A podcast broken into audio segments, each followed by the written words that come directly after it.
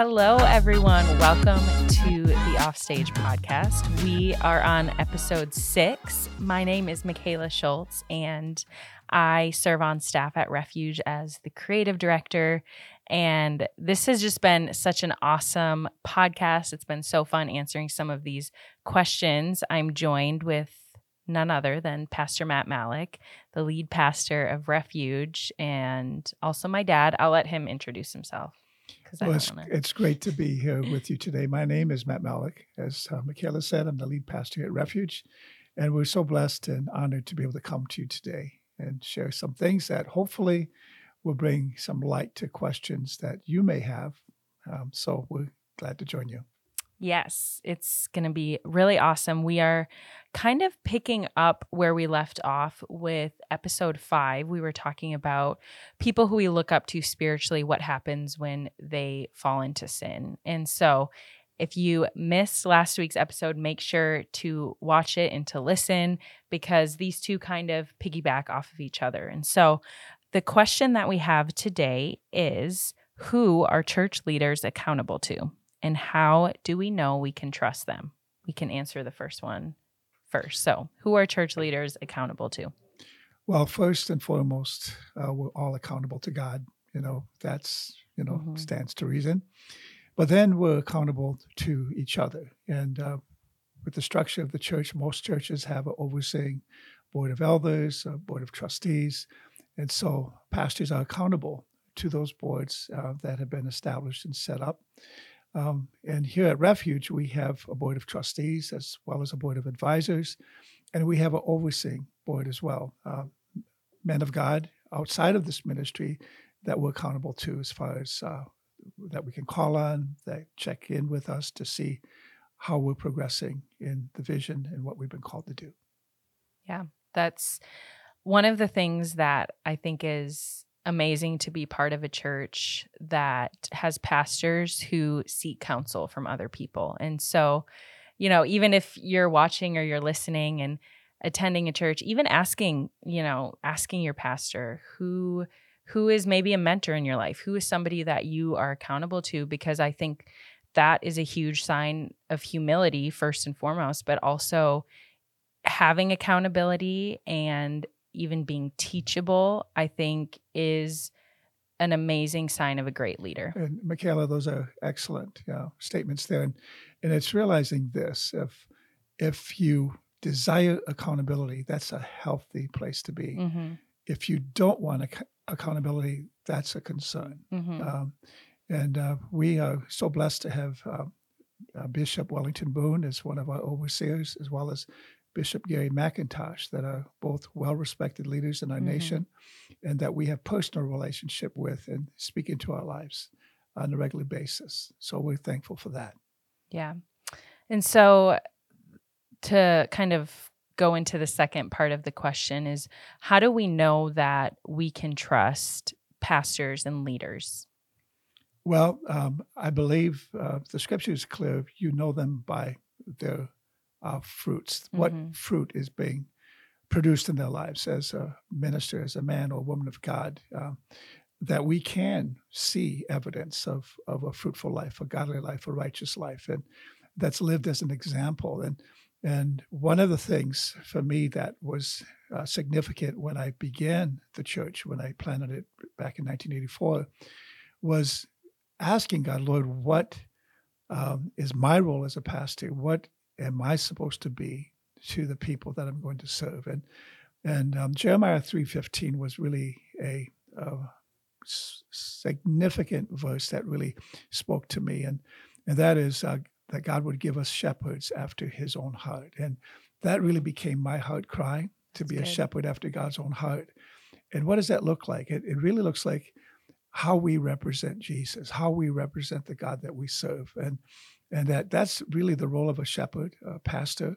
That word shepherd and pastor are kind of interchangeable. Um, pastor and shepherd are, are, are, the same, you know, when you look at it from a, a biblical uh, standpoint. Mm-hmm. But it's how are we representing Jesus? And to be his representative, we need to represent him for who he is and for what he does. And that's a that's a weight and responsibility that I believe every pastor carries, every leader carries, Mhm. is how we represent Jesus uh, to the people that we serve.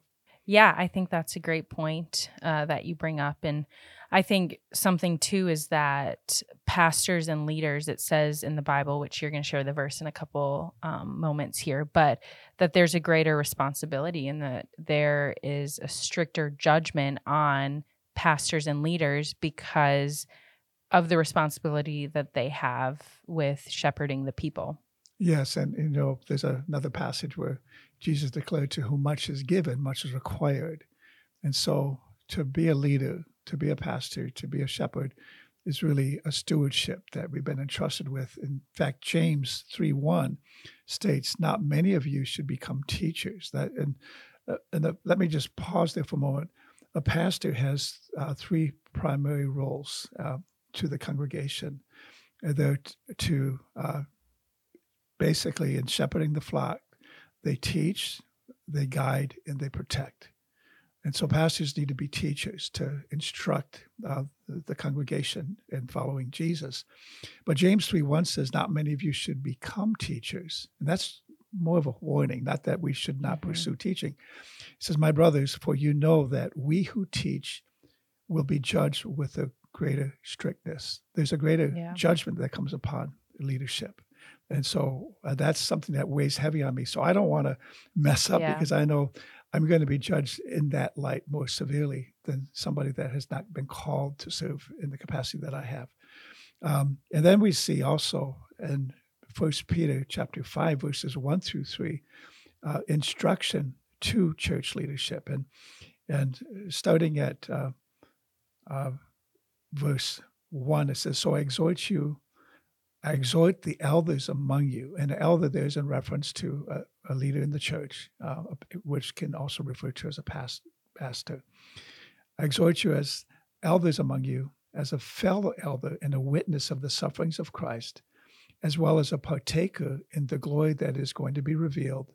Uh, verse 2 Shepherd the flock of God that is among you, exercising oversight. In other words, taking the leadership role, but not under compulsion, but willingly, as God would have you, not for shameful gain, but eagerly, not domineering over those in your charge, but being examples to the flock.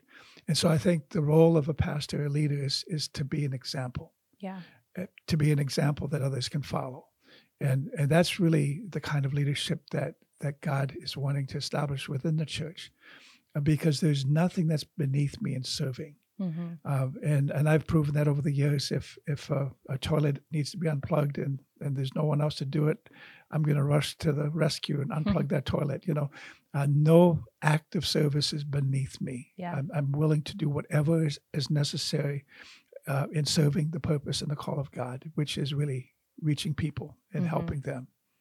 Yeah, Pastor Matt, that's so good. I think you definitely exemplify that level of servant leadership and it's inspiring to all of us and and it is just an honor to serve under you and with you and to just be a part of what God is doing. So, as we kind of wrap things up, do you have any closing thoughts that you'd like to add? Well, and you know, with what you just shared, it's it's really not about me; it's about Him, and Mhm. and knowing that uh, we're called to serve a greater purpose than ourselves, and Yeah. and to know that God can use us when we make ourselves available to be used of Him, and really for His sake, and and it's in Christ that we live and move and have our being. Um, it's about how uh, not great can I become, Mm-hmm. but how well can I serve? And and in serving, good. we become great because the greatest Mm-hmm. among you, Jesus said, is the servant of all. And that's how, my desire as a pastor to to be that example, to lead. And I'm not perfect, you know. I not perfect. I'm still growing. I'm still learning, but I am teachable, and I'm Mhm. willing uh, to really submit to everything that God has called me to do, and and lead well and lead strong. Amen. Amen. That's so good. Uh, thank you so much for sharing. And for those listening and watching, thank you so much for tuning in to this week's episode of the podcast. If you like what you heard, feel free to like this post, subscribe, and even share it with somebody who might be encouraged by it. We hope you have an amazing rest of your week, and we'll see you back next week for episode seven. Thank you so much for tuning in today.